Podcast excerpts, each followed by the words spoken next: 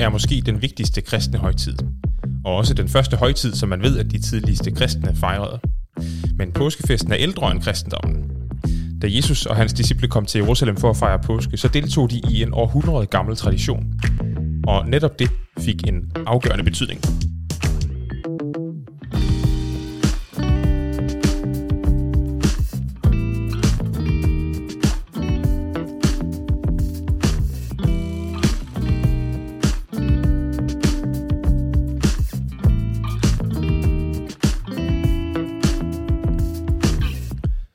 Velkommen til Mekkar, Israels missionens podcast. Mekkar, det er hebraisk og betyder en afkrog, der skal udforskes, eller et dybdegående studie. Og det er netop det, vi vil. Vi vil udforske Bibelens afkrog og dybder gennem samtale og studier. I dag skal vi tale om påsken. Mit navn er Kasper Bagholdt. Velkommen ombord. Jeg har inviteret en gæst. Vil du ikke præsentere dig selv? Jeg hedder Jan Holm Mortensen og er sovnepræst i Kolding. Mm. Ja. Og øh, grunden til, at jeg har inviteret dig, det er fordi, du har skrevet en bog om de jødiske fester. Det er helt korrekt. Ja, den hedder Jesus og de jødiske fester. Nemlig. Og øh, der kommer du også ind på påsken. Det gør jeg bestemt. Det er jo en rigtig, rigtig stor fest i, mm. i jødedommen, og det er det også i kristendommen. Øh, og jeg har jo skrevet bogen, fordi vi har boet i Israel i 10 år, udsendt af Israels mission, og der fik vi jo de her jødiske fester ind under huden. Og så blev det naturligt og, og arbejde med, hvordan det kristne og det jødiske hænger sammen. Og det er det, der ligger bag bogen. Mm. Spændende. Inden vi lige går helt i gang, så vil jeg spørge dig, hvilken tendens i samfundet, der begejstrer dig mest? Jamen altså lige nu øh, er jeg utrolig glad for og stolt over, at øh, så, meget, så mange i Danmark bakker op om at tage imod øh, alle de her ukrainske flygtninge. Og øh, jeg er selv gift med en ukrainer, så det øh, kan ikke undre, at jeg er begejstret mm. over, at, øh, at der er så mange, der stepper op øh, for at, at være der for, for nogle mennesker, der virkelig har det svært. Det synes jeg er, er godt at se. Det synes mm. jeg virkelig. Mm. Et andet spørgsmål. Hvilken bog har du senest læst i? Jamen, øh, den seneste bog, jeg har kigget i, det er jo faktisk øh, en, en bog, der har med, med Israel at gøre. Det er Jesus Believing Israelis Exploring Messianic Fellowships, og det er en bog, der er skrevet af David Serner, som jo faktisk er min efterfølger, en, altså lidt senere i rækken af præster i Jerusalem, og øh, som har lavet den her survey sammen med Alexander Goldberg om Jesus-troende jøder i Israel, og hvor mange der er dem og sådan noget. Det synes jeg er enormt spændende, fordi jeg jo selv har stået midt i det, mm. øh, og hvad der er sket siden øh, dengang øh, jeg var præst i Jerusalem, mm. og og fulgte med i den messiansk-jødiske bevægelse der. Ja. Ja, og altså i en, for, i en tidligere episode, der har jeg haft David som gæst, så øh, det kan man jo lige, hvis man synes, det var spændende det her, så kan man lige pause og lytte til den med David, og så øh, fortsætte rigtig med god idé, rigtig god idé. Ja.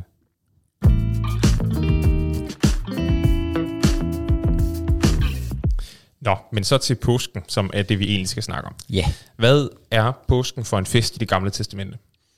Jamen det er jo en øh, helt utrolig stor og øh, ja, en, stor, en kæmpe begivenhed, og det definerer øh, Israels folk. Det er begyndelsen på det, der blev Moses pakten, ikke også Sinai-pakten. Øh, Israels folk, der bliver befriet fra Ægypten og bliver sendt på vej til det forjættede land.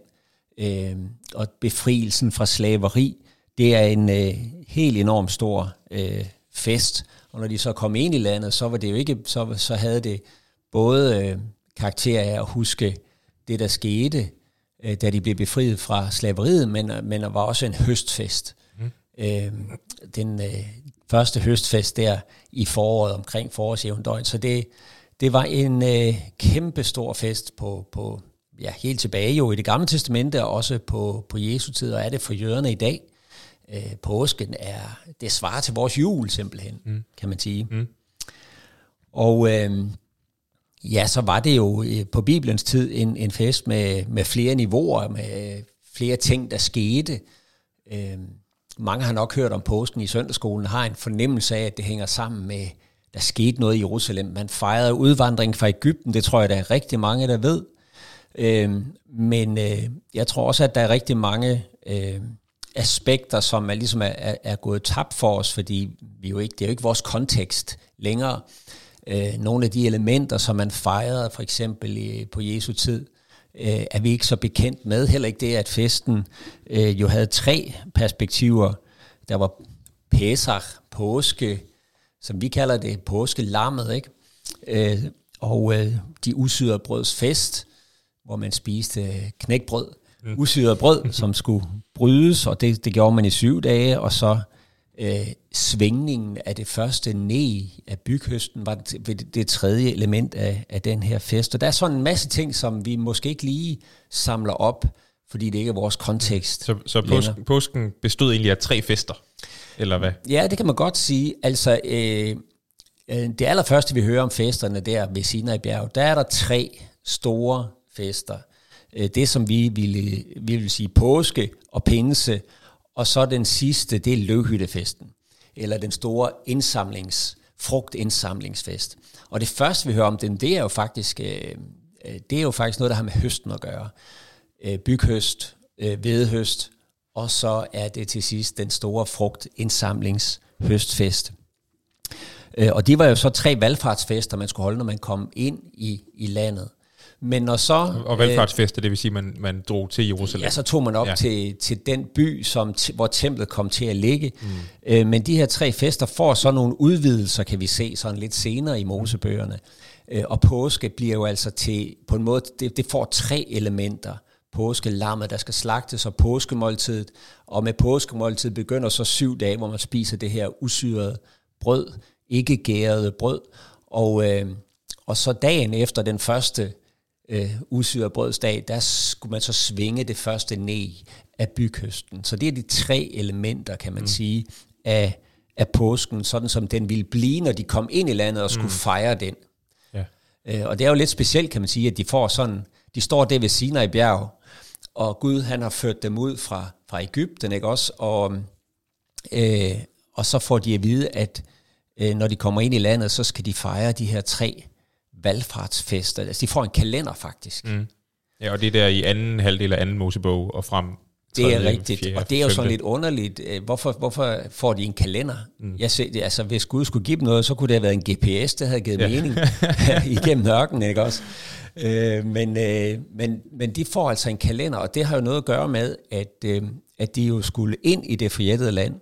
Og, og dengang, når man tænkte om... Øh, om gudstyrkelse og sådan noget, så var det jo forbundet med frugtbarhed rigtig meget. Det var landbrug, og det var øh, fiskeri, altså frugtbarhed. Hvordan får vi frugtbarhed? Og hedningerne øh, havde jo en forestilling om, at man skulle ofre til guderne, og så skulle de betale tilbage igen. Øh, og når så Israel skulle ind i sådan et land, så ville det være fristet til at tænke, jamen her i det her land, det må jo være de guder, de har her, vi skal tilbede. Og øh, så havde man jo aldre ved forskellige træer, og ude ved, ude ved øh, når man skulle høste, så var der et Baals alter ved tærskepladsen og så videre, fordi hedningerne der, de dyrkede de her afguder. Og derfor var det meget, meget vigtigt at få sådan en kalender, når de skulle ind i det land, fordi øh, de skulle forstå, at alle gode gaver kommer fra Gud, mm. og der er kun én Gud. Og derfor skulle der kun være ét tempel, og derfor skulle de valgfarte op til det tempel, og derfor blev det valgfartsfester. De skulle alle sammen samles for Guds ansigt, og, og hvad skal man sige, trosforholdet, tillidsforholdet til Gud skulle bindes til templet, til, til Jerusalem blev det jo så. Mm. Så det er valgfartsideen, øh, tænker jeg. Øh, det er det, der ligger i det, og det er derfor, vi får det at vide ret tidligt der mm. ved Sinai bjerg, at øh, når de kommer ind i landet, så skal de have de her valgfarts fester. Mm. Øhm, du var inde på det før, det her med, at der både er et skabelsesperspektiv og et, øh, et frelsesperspektiv. Altså at, yeah. at påsken både er en høstfest og en fest, for, for hvor man mindes udfrielsen fra Ægypten. Ja. Øhm, hvor, hvorfor er der den der dobbelthed? Jamen altså, jeg, jeg tænker jo, det er vigtigt at, at forstå, øh, at øh, Gud, det er ikke bare sådan noget åndeligt noget, det er heller ikke bare noget frugtbarhedsnåde af et dennesidigt paradis, men i Bibelen er øh, ånd og sjæl knyttet sammen. Mm. Skaber og frelser er knyttet sammen og bundet sammen. Det er den samme Gud, vi har med at gøre. Der er kun én Gud. Øhm, og, og det tror jeg spiller en, en rolle. Men altså, det handler jo så også om, at øhm, de jo blev frelst jo fra slaveriet. Ikke? Altså, det er jo en frelseshistorie, de bliver sat på. Og, øh, og derfor er det ikke kun et spørgsmål om, at de kommer ind i et land, og så, øh, så er der øh, Gud, der giver dem høsten og giver dem mad på bordet. Men, men der er noget mere på spil. Der, der, der er et Guds forhold på spil. Der er frelsen på spil. Øh, og, øh, og derfor så får de her tre fester også et frelseshistorisk indhold. Øh, påsken er jo fra start et frels, en frelseshistorisk begivenhed. Selve påsken finder sted. Øh, den, den første påskefest, kan man sige, er inkorporeret i udfrielsen fra Ægypten. Mm. Det er jo ikke noget med, at de, de, de, de der skal minde sin frelse, men det er simpelthen en del af selve frelsen, øh, at de skal holde det her måltid, og det her blod fra påskelammet skal smøres på dørstolperne, sådan at dødsenglen går forbi. Det er jo faktisk det, påske betyder, Pesach, at det betyder forbigang, at dødsenglen går forbi, for her har døden været, så den rammer ikke israelitterne, mm. men de kan, de kan gå ud af, af slaveriet, og de skal så spise det her lam. De får del i lammets død, så lammets død bliver til liv for dem, kan man sige. Det lider en stedfortrædende død, og, øh, og så slipper de fri, øh, israelitterne der. De skal spise de bitre urter, fordi slaveriet var bittert. Øh, de skal spise det usyrede brød. Øh, I Bibelen er lidt forskellige tolkninger på det usyrede brød. Det er faktisk ikke helt let at få, få knækket det brød, hvad det betyder. Men øh, et sted kaldes det for trængselsbrød, og det kan man godt forestille sig sådan noget knækbrød. Det er mm. lidt noget trængsel og, og tørt. Det, øh, et andet sted så bliver det brugt øh, som et, et tegn på, at Gud frelste dem meget hurtigt. Mm. At brødet, det nåede ikke at gære simpelthen så hurtigt frelste Gud. Men han sagde, nu fører jeg ud, og inden brødet var gæret, ja, så var de på vej ud. Mm. Derfor skal de spise usyret brød. Mm. Og så er der den tredje betydning, som handler om, at øh, man jo, øh, hvis man får normalt brød, så er der en gæringsproces, og den er jo startet ved, at man bringer noget udefra ind, og så vokser det, og så gærer det. Og det bliver et billede på et, det urene, der kan komme ind i et menneske også. Så derfor er det usyret jo også et billede på, på det rene, øh, som øh, når nu Gud frelser sit folk, den hellige og rene Gud, jamen så skal folket også være rent. Så det første, den første påske der, øh, der oplever de jo simpelthen, øh, det er en del af selve frelsen, kan man sige, af selve begivenheden, at de bliver sendt afsted, at de øh, fejrer påske der.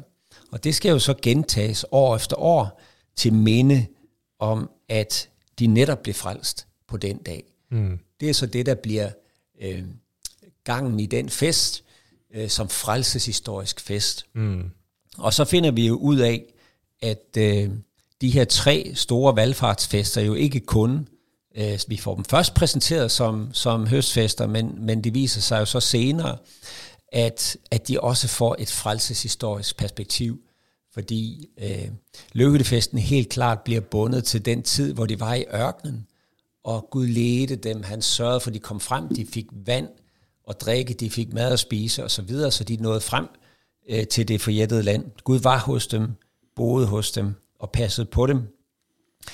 Og den fest, som ligger imellem, øh, det, det der skal fejres der, øh, det er ikke så tydeligt sagt i, i det gamle testamente, men det bliver tydeligt, at øh, den midterste fest, det er festen for vedhøsten, øh, samtidig bliver en frelseshistorisk fest for pakslutningen ved Sinai bjerg, mm. øh, hvor Gud, efter at have frelst sit folk, fører dem til Sinai bjerg, og siger, nu er jeg jeres Gud, og mm. I er mit folk, hvis I vil følge mig. Mm.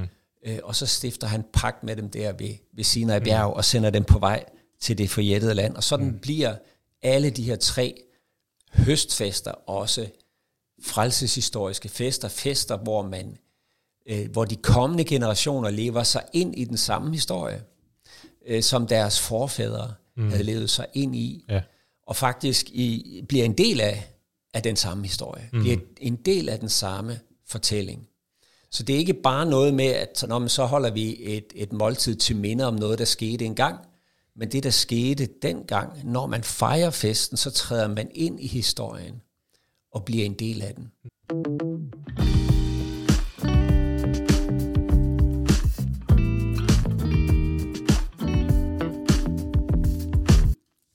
det var påsken i det gamle testamente, sådan i store træk. Der er masser af detaljer, man kunne dykke ned i, men øhm, hvad skal man sige, på, på det nye testamentes tid, på Jesu tid, der, var det jo ikke, der levede man jo ikke i et vakuum.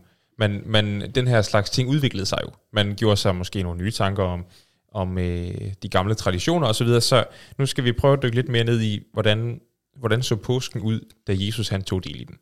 Ja. Kan du prøve sådan at tage os med tilbage? Jeg ved godt, du ikke har været der, men, men det, det er tæt på, synes jeg. Det, du, har læst, du har læst mange tekster. Det har jeg. Øh, hvordan, hvordan, tror, hvordan har det været? Jamen altså, øh, i, i sådan den, hvis man nu tager den uge, som... Øh, øh, Ja, det er jo faktisk næsten øh, 14 dage, der er nogle begivenheder, der udspiller sig. Jamen så, så afspejler de i virkeligheden i stor grad det, som øh, de fik at vide, de skulle gøre allerede i det gamle testamente. Øh, der er så en masse små detaljer, der ændrer sig på Jesu tid, og hvor man fejrer det på en lidt anden måde, end øh, man gjorde det i det gamle testamentes tid. Men øh, en af de første ting, man skulle, når man skulle fejre øh, påske i Jerusalem, det var, at påskelammene de skulle udvælges. Det, det skulle de den 10. Nisan, øh, og det skulle de sådan set også i det gamle testamentets tid. Og, og Nisan, hvad er det der for en måned, for ja, os, der ikke er så gode til gamle ja, hebraiske det, kalendere? Det, det er, nu det er jo en, en månekalender, så det følger jo ikke nødvendigvis lige vores øh, måneder præcis, men det er, det er omkring forårsjævndøgn. Mm. Øh, lidt før forårsjævndøgn, det, mm. at, at, øh, at den her måned falder. Mm. Så den 10. Nisan, der skulle man udvælge et påskelam til en familie, til 10 personer. Sådan cirka gik man efter øh, som maksimum til et påskelam. Og øh, så øh, det, det, det skulle man så passe på, og det måtte jo så ikke, det skulle være lydefrit, det vil sige fejlfrit. Der måtte ikke være, man måtte ikke bare tage sådan en gammel, øh, en gammel ged, der alligevel skulle slagtes, mm. eller man ikke kunne bruge til noget, men det skulle være et lam, et årgammelt lam, og det skulle være fuldstændig uden fejl, øh, fordi man giver det bedste, øh, når man nu skal ofre et lam. Og øh, på Jesu tid, der var det jo så sådan, at øh, folk kom jo langvejs fra, når de skulle fejre påske. Og det var lidt svært med de der lam, fordi øh, hvad skulle man, hvordan, hvis nu jeg boede i Nazareth øh, og skulle helt op til Jerusalem, og så skulle jeg finde et lam den 10. Nisan, og så skulle det slagtes, slagtes den 14. før solnedgang, Øh, jamen altså, øh, det er jo lang vej at gå med sådan et lam, og hvad mm. nu, hvis det brækker benet undervejs, så, så står jeg der uden lam og sådan mm. noget. Og derfor var det faktisk en rigtig god forretning på Jesu tid, at øh, i området omkring Jerusalem var der hyrder, som, øh, som opdrættede lam, ja. og så udvalgte de helt perfekte lam, den 10. Nissan, som loven foreskriver, og, øh, og så passede de rigtig godt på dem, og så kunne folk komme fra Nazareth, eller hvor de nu kom fra, øh, og så øh, kunne de øh, købe et lam dagen før det skulle slagtes, som så mm. skulle være, øh, og så havde man passet rigtig godt på det ja. øh, for de mennesker, der kom. Så man kan jo faktisk forestille sig, at øh, hyrderne ude på Bethlehems mark, øh, da Jesus blev født, mm. øh, det ligger lige i nærheden af Jerusalem jo, at det har været sådan nogen, der også sørgede for at, at passe på, på de lam, der ja. skulle udvælges til slagtning ja. inde i Jerusalem, når det så blev påske. Mm. Så det var den første ting, der skulle ske. Samtidig med det, øh, i, øh, i tiden op imod øh, den 14. Nisan, hvor, hvor påskelammet skulle slagtes, så øh, skulle man fjerne al syret, al gæret i sit hjem. Og det gjorde man også på Jesu tid. Øh, man havde forskellige øh Øhm, smuthuller også, fordi ja, det kunne være lidt træls, hvis man havde glemt øh, en masse brød og noget, ikke også? og så skulle det bare øh, smides ud, eller rettere sagt, man brændte det, øh, øh, før lammet skulle slagtes der den 14. Øh, så, så det man gjorde nogle gange, det var, at man øh, samlede det, man helst ikke ville af med. Det kunne jo være øl, eller altså andet, der var brygget og havde gæret. Det kunne være brød. Ja, så samlede man det, og så solgte man det til en hedning. Mm øh, og så når påsken var slut, så kunne man købe det tilbage igen. og det er så faktisk... Man, man, man pansatte sit, øh, ja, sit køkken. fordi så ejede man det jo ikke, og så havde man jo i, i princippet ikke noget mm. øh, usyret. Så dengang tænker jeg, at man afleverede det simpelthen, sådan at det var ude af hjemmet. Øh, siden øh, så har man sådan i jødedommen fundet andre smarte løsninger på, på det, at øh, i dag kan det faktisk klares online. Der findes en service, at man kan sælge alt sit øh, syrede der op mod påske, og så sætter man øh, sådan et gardin for, og så når, når påsken er overstået, så køber man det tilbage igen, og det koster et vist gebyr. Så det er der nogen, nogen der, der tjener lidt penge på. Ja, okay. Men øh, når så vi kom til den øh, 14. Nissan der, så havde konen, som jo ofte stod for, for rengøringen af, af alt det her, ja, så, så havde øh, konen øh, øh, sørget for, at der var lidt krummer i et skab, sådan at øh, manden kunne komme hjem med en fjer og en, en, et noget og så feje øh, de sidste krummer ud, mm. øh, sådan at det kunne øh, blive brændt øh, på bålet. Alt det urene, så vi kan holde en ren påske for mm. Herren. Og så blev lammet jo slagtet der den 14. Nissan på Jesu tid. Altså det skulle egentlig gøres mellem øh, solnedgang og de første stjernelys øh, ifølge det gamle testamente, men, men det er klart, at der kom jo så mange mennesker op til Jerusalem til fest, at øh, det, det kunne slet ikke øh, lade sig gøre at, at få alle lam slagtet mm. i templet øh, inden for, for en time, vel, mm. eller to. Nej, altså, så, og vi snakker jo, altså, nogle kilder siger flere hundrede tusind, ikke? Ja, man ved ikke præcis, fordi de tal, vi får, er lidt svære, også fordi man, øh, der blev lavet nogle statistikker, men der talte, talte man nyrerne, og dem er der jo to af. Mm. Og, og Altså på hvor mange lam, altså nyrerne fra ja, de lam, der ja, ja, slagtet. Ja, ja, ja, der havde man talt, hvor mange, for at tælle, hvor mange lam blev der slagtet, ja. ikke? og så skal man jo regne derud fra, var det nu, øh, de der nyre der, tæller de for, er det en nyre, eller er det to nyere for et lam, når mm. de tæller, at de kommer til at tælle dobbelt og sådan ja. noget, fordi tallene de hænger ikke helt sammen. Men, men i hvert fald så der, der kunne sagtens være 50.000, måske 100.000 øh, i Jerusalem øh, på Jesu tid til øh, påske der. Og det som rabinerne de så øh, gjorde, det var, at de sagde, at okay, det skal slagtes øh, øh, ved solnedgang. Men hvis vi nu siger sådan her, hvornår begynder solen i virkeligheden at gå ned? Jo, det, det gør den jo, når, når den har stået lodret på himlen, så begynder den i en vis, på en vis måde jo at gå ned. Ja. så, så, så det er max, vi kan strække os. Mm.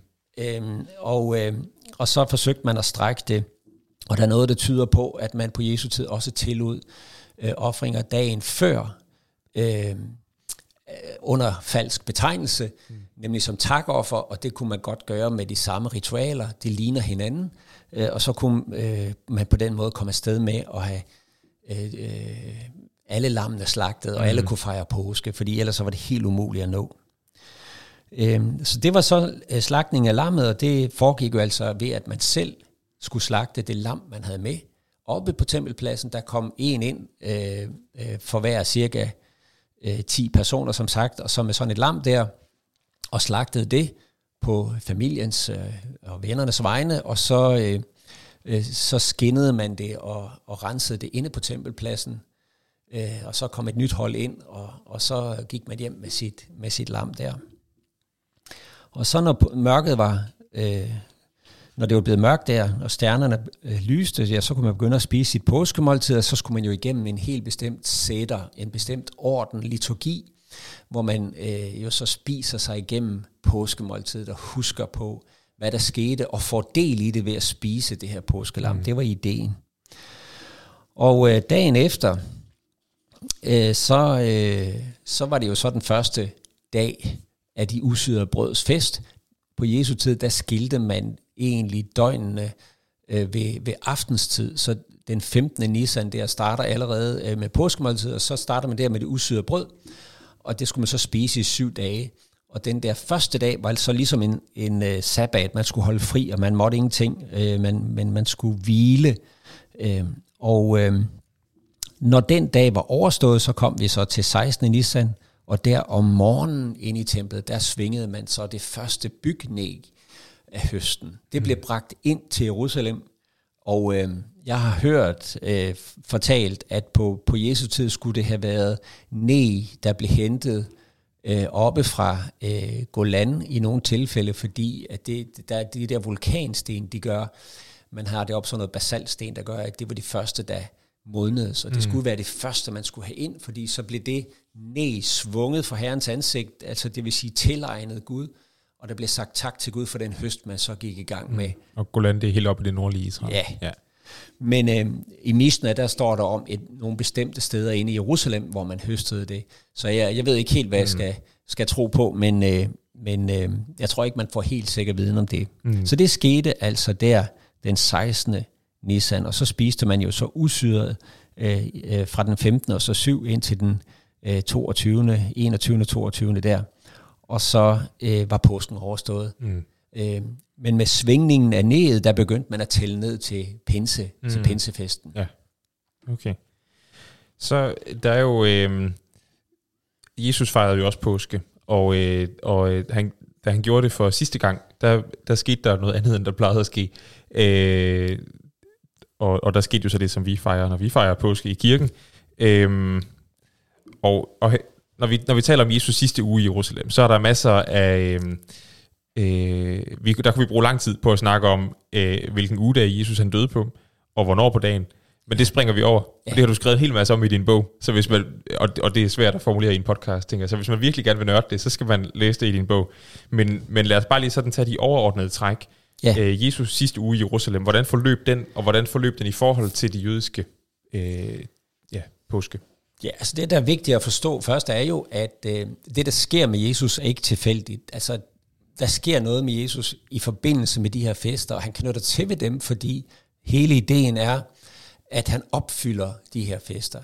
Han, han kommer med en ny udfrielse fra syndens og dødens slaveri, et langt dybere slaveri end slaveriet i Ægypten. Men det er fuldstændig parallelt, og derfor de ting, der sker med Jesus, svarer også til de ting, der foregår i øh, påskeugen, i den jødiske påskeuge. Det ville folk jo dengang have set med det samme, når de så de tekster i det nye testamente der, for eksempel, så ville de have opdaget, jamen hov, det, der, det, det, det her, det er jo det her det er jo øh, påsketingene, der sker her med Jesus. Og det første, det vil jo være, at øh, i hvert fald i synopsen, der er det tydeligt, at Jesus rider ind i Jerusalem på den dag, hvor påskelammene bliver udvalgt, og så skal holdes, tjekkes for, om de har fejl, og så skal de tjekkes og tjekkes og tjekkes i fire dage, før de skal slagtes. Og det betyder jo, øh, at øh, det sætter jo palme, det vi kalder for palmesøndag, i et øh, bestemt lys, fordi Jesus rider ind i Jerusalem. Dengang der sang man salme 118, velsignet være han, der kommer herrens navn. Dem sang man som, som festsange på vej ind i Jerusalem, også i løbet af påskemåltidet. Men her der bliver de tilegnet Jesus, der rider ind, og de hylder ham, at han måske den, der kommer øh, i Herrens navn for at bringe frelse. Er han måske vores messias? Så de lægger kapperne ned på vejen for ham og hylder ham. Han bliver på en måde udpeget som den messias, der skal komme. Og, øh, og det, er jo, det, det hænger jo vidunderligt fint sammen med, at netop den dag blev påskelammene udpeget. Fordi Jesus viste sig jo at blive et påskelam, mm. der blev korsfæstet. Han blev øh, den messias, der kom for at øh, blive slagtet ligesom et lam, men han åbnede ikke sin mund, altså fra Isaias 53, løftet om et, et eviggyldigt påskelam i virkeligheden som alle de andre påskelam op igennem historien havde peget frem på. Og så bliver han jo faktisk også testet i løbet af ugen, fordi jøderne prøver ham og stiller ham spørgsmål, hvorfor gør du det her? Og han bliver jo øh, slæbt for retten til sidst, øh, og de prøver at finde noget at dømme ham for, og de er nødt til at føre falske vidner, fordi han er uskyldig. Og det samme perspektiv finder vi jo, da han bliver trukket foran Pilatus. Pilatus må flere gange sige, jamen jeg kan altså ikke finde nogen skyld med den her mand. Mm. Og øh, alligevel så øh, gør han jo det, som hersker har gjort. Øh, han vasker sine fingre, men, men øh, øh, opfører sig kujonagtigt og, mm. og giver Jesus hen og er lige så medskyldig som alle andre i, i Jesu død. Men, men det svarer til, til det, der sker med lammet, der bliver testet øh, og skal være fejlfrit for mm. at være et, et, et gyldigt offerlam. Og så er det jo det her med, med det usyrede øh, brød, det, det, der skal fjernes, ikke også, der skal renses. Og der er det jo, øh, da jeg fik øje på det her, øh, der, der faldt der nogle skæld fra mine øjne, fordi det var virkelig interessant. Jeg har altid synes det var meget, meget mærkeligt med, med Jesus, der går op på tempelpladsen og renser ud og, og, og opfører sig meget øh, lidet Jesusagtigt. Mm. Øh, begynder at vælte borer og den slags der inde på tempelpladsen. Og man tænker sådan lidt, jamen Jesus, hvad går der af der? Og så finder man jo ud af, han siger, at, at, at hans hus ikke er, er urent. Det er jo faktisk det, han siger, at det skal renses. Mm. Og øh, så finder man ud af, at det her, det gør han jo samtidig med, at man ude i de jødiske hjem er ved at rense huset for alt syret, alt gæret, mm. alt urent. Det skal renses inden påsken. Og der, derfor, øh, da Jesus gjorde det første gang øh, i starten af sin, øh, i sit virke i Johannes evangeliet, der spørger jøderne ham, hvilket tegn gør du, siden du gør det her? Jesus gjorde det nemlig to gange, i starten og så her i påskeugen. Hvorfor, hvorfor gør du det? Hvilket tegn er det? De forstod godt, at det er ikke fordi manden har mistet sig besindelsen og bliver rasende, men det er fordi han øh, giver et tegn. Og, øh, og det han jo får sagt, det, det, det er, at, øh, at huset, Israels hus, er fuld af urenhed. Og nu falder dommen, men Gud selv vil tage dommen på sig selv og blive det lam, der tager dommen i Jerusalems sted. Øh, fordi han er jo det tempel, der bliver ødelagt og genrejst mm. på tre dage. Det er det, der kommer til at ligge i den her ting. Så det er en tegnhandling. Og øh, det synes jeg, jeg fik i øje på også, at der står i, jeg tror det er Markus evangeliet, at han red ind på tempelpladsen efter indtoget i Jerusalem og så det alt sammen. Så det der religiøse tingeltangel, hvordan man har gjort øh, det til religion og afgudstyrkelse. Han så det, og dagen efter kommer han tilbage, og så renser han øh, sit hus, så at sige, som en tegnhandling. Mm. Og det bliver jo en del af hans forkyndelse også om, hvorfor, hvorfor gør du så det? Hvad betyder det alt sammen? Og så er der jo det her med, øh, at øh, de holder påskemåltid. Og øh, Jesus siger til disciplene, at de skal, nu, skal de, øh, nu skal de løbe hen, to af dem, og gøre klar til det her påskemåltid. Og de fejrer det øh, torsdag aften, så vidt vi kan øh, øh, læse ud af, af det nye testamente, dagen før Jesus dør. Og det er jo lidt specielt, fordi Jesus ifølge Johannes dør samtidig med, at lammene slagtes. Men det vil jo betyde, at, at de jødiske påskemåltid vil være den aften, hvor Jesus er død. Mm. Men det er klart, der kan han ikke indstifte et nyt påskemåltid. Det er jo nødt til at være, mens han er i live, mm. så at sige. Og det gør han så aftenen før, øh, at, øh, at, at, at templet øh, holder påske. Men som jeg sagde lige før, så er der noget med, at man havde påske over to dage måske. Øh, det er i hvert fald en mulig løsning, det kan man læse mere om i min bog. Men Jesus holder så påskemåltid, og det er jo ikke bare fordi, han vil indstifte et måltid. Han, han, han træder ind i det jødiske påskemåltid. Og så tager han de elementer, der er i det jødiske påskemåltid, og giver dem en ny betydning i lyset af, at han øh, er det offer, der skal bringes, så dødsenglen kan gå forbi vores hus, øh, og vi kan blive friet ud fra synds og dødens slaveri.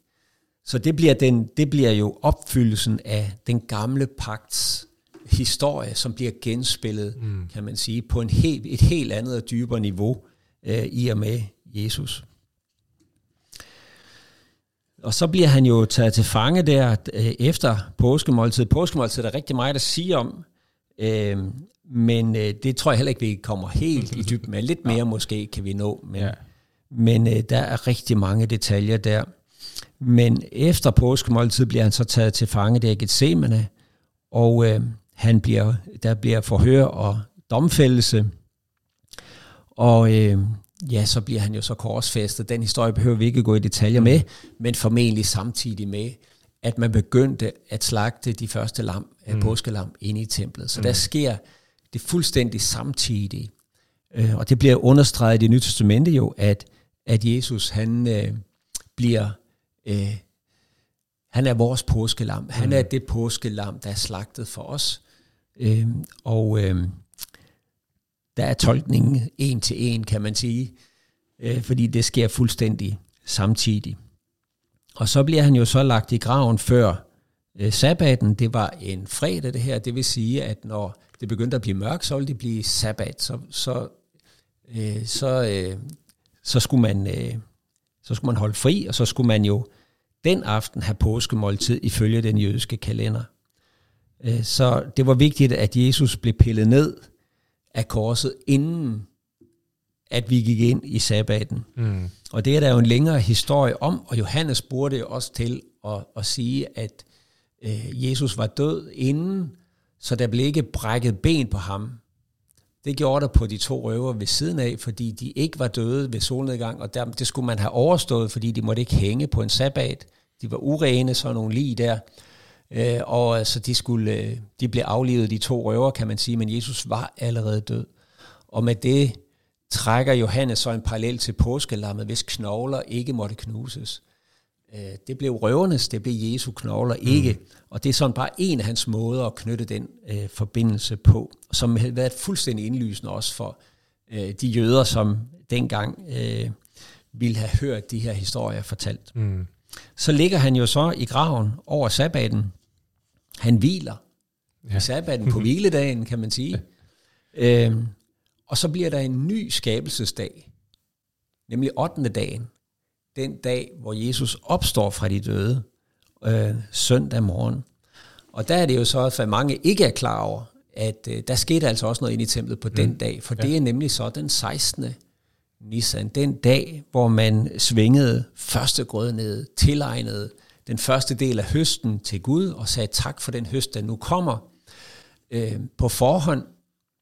Øh, og øh, så er det jo interessant, at, at Paulus om Jesu opstandelse siger, at han er førstegrøden mm. af de hensovede, det førstegrøden af dem, der er døde, men er opstået. Og øh, vi der så siden i troen på Jesus, ved dåb og tro på Jesus, skal dø og opstå, ja, vi er jo så de næ, der følger efter, den høst, der følger efter. Mm. Så ja. det er også, det var også en opdagelse, som man ikke lige opdager ja. altså af sig selv, når man bare sidder og læser ja. i det nye testamente, hvis, hvis ikke man kender den originale kontekst. Ja, ja det, var, det var faktisk også virkelig en stor øjenåbner for mig, altså forstå hele sådan øh, baggrunden for Paulus' metafor eller billede der at sige, at Jesus er førstegrøden. Altså det er jo det er, det er som et påskemotiv faktisk. Jo. Ja, ja, det er det. Ja. Det, det, det, det. Det knytter tilbage til en handling, ja. der foregik ind i templet samtidig med, at Jesus opstod fra de døde og, og mødte kvinderne derude ved graven osv. videre. Mm. Øhm, nu, øh, tiden den øh, går jo, som den så ofte gør, og øh, jeg har bare lyst til at... Øh, altså i din bog, der har du et, et øh, kapitel, hvor du forsøger ligesom at rekonstruere det påskemåltid, Jesus og hans disciple har haft. Og, øh, og det øh, kan vi ikke lige gå ind i her, men, men det du blandt andet går ind i, det er, hvem, hvem lå hvor. Altså man lå jo til bords dengang. Hvem lå hvor? Ja. Øh, fordi der var, altså Jesus han var selvfølgelig vært, ikke? og så hvem, hvem havde så ærespladsen, og, øh, og, og der kunne man jo godt tænke, at det må jo have været en af en af de store disciple, altså øh, Peter eller Johannes. Men det du kommer frem til er faktisk, at det formentlig var Judas, ja. forræderen, ja. der lå på ærespladsen. Ja. Øh, mens Peter, han, han havde tjenerens plads. Han fik sidste pladsen. Ja. ja. Det synes jeg virkelig er tankevækkende. Altså, hvis Jesus, hvis Jesus har vidst, hvad det var, Judas havde i gang i, hvorfor har han så givet ham ærespladsen? Hvad, hvad er det for, hvad, hvad, hvem er det, der gør det?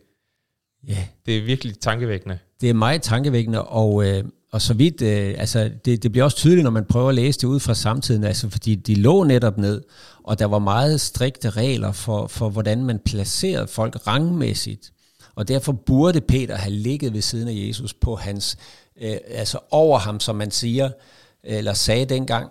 Han skulle have ligget over ham, fordi det er den, man skal anstrenge sig for, når man lå ned på venstre arm.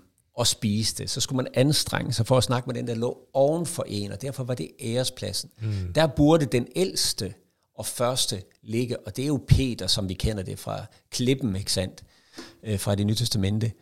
Øhm, men det, der ligger han bestemt ikke, for han er nødt til at give tegn til Johannes, der ligger ved Jesu bryst, det vil sige foran ham, mm. øhm, og øhm, for at få finde ud af at få kontakt til Jesus og stille spørgsmål.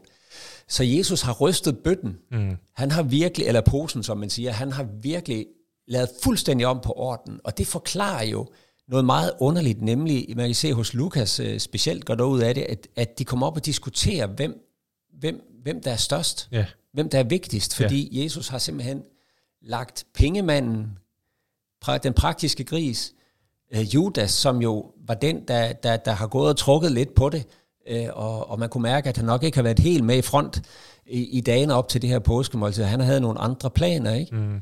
Han ligger på ærespladsen. Hvad er det for noget? Og Peter på sidste pladsen. Og Jesus siger jo, hvem er det, der er størst, og så videre. Jeg er blandt jer som den, der tjener. Og så mm. vasker han deres fødder i Johannes evangeliet.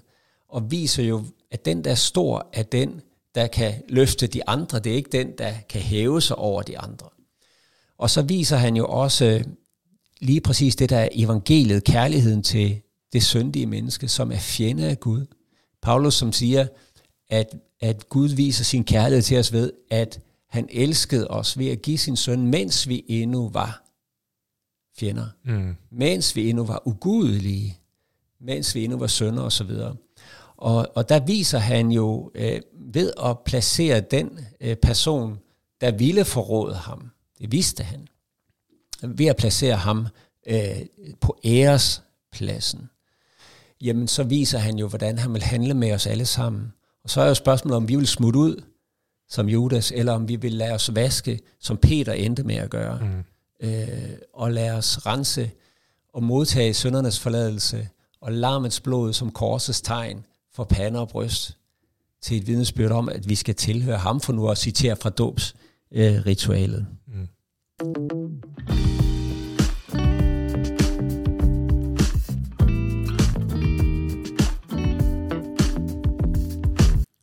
lad os bare her til allersidst lige ret blikket lidt mod påsken i dag. Hvor, hvor ser vi de jødiske rødder i den kristne påske henne, og, øh, når, vi fejrer, når vi fejrer den i kirken i dag? Ja, så vi fejrer jo faktisk øh, påske måltid hver eneste søndag, når mm. vi har nadver i gudstjenesten. Det er jo den nye pagts påskemåltid, øh, hvor Jesus bryder brødet, sådan som man gjorde ved påskemåltidet. Øh, og øh, hvor han serverer vinen, som man også gjorde ved påskemåltidet på Jesu tid, og siger, det der er mit læme, det der er mit blod. Jeg er det lam, som har givet livet for syndige mennesker som, som os, øh, for at vi ikke skal, han tog dommedag for, at vi ikke skal lide den skæbne.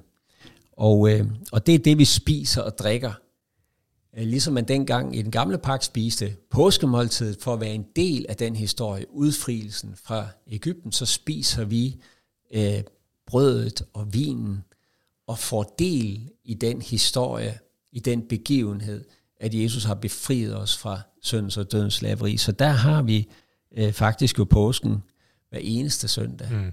Og så fejrer vi den jo selvfølgelig også som en højtid, øh, når vi kommer til påske.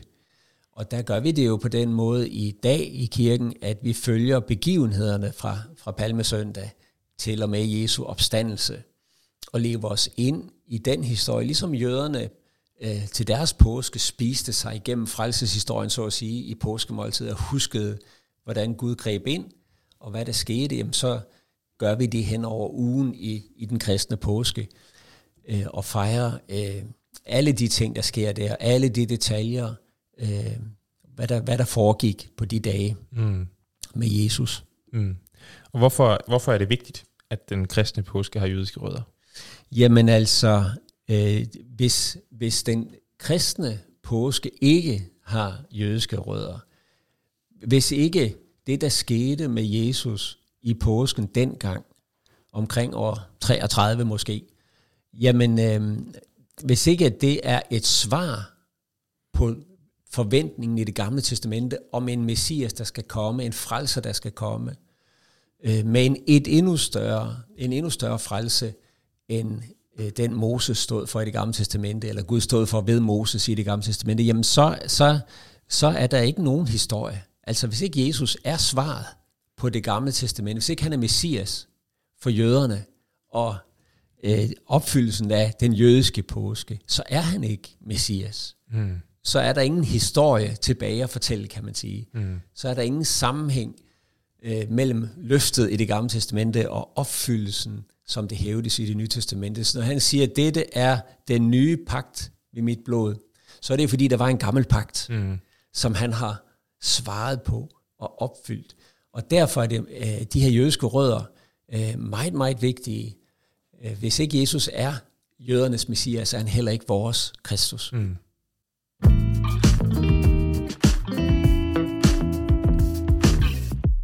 Det var, øh, hvad vi nåede at øh, snakke om i forhold til påsken. Der var meget mere, vi kunne have taget fat i. Uha, uha. Ja.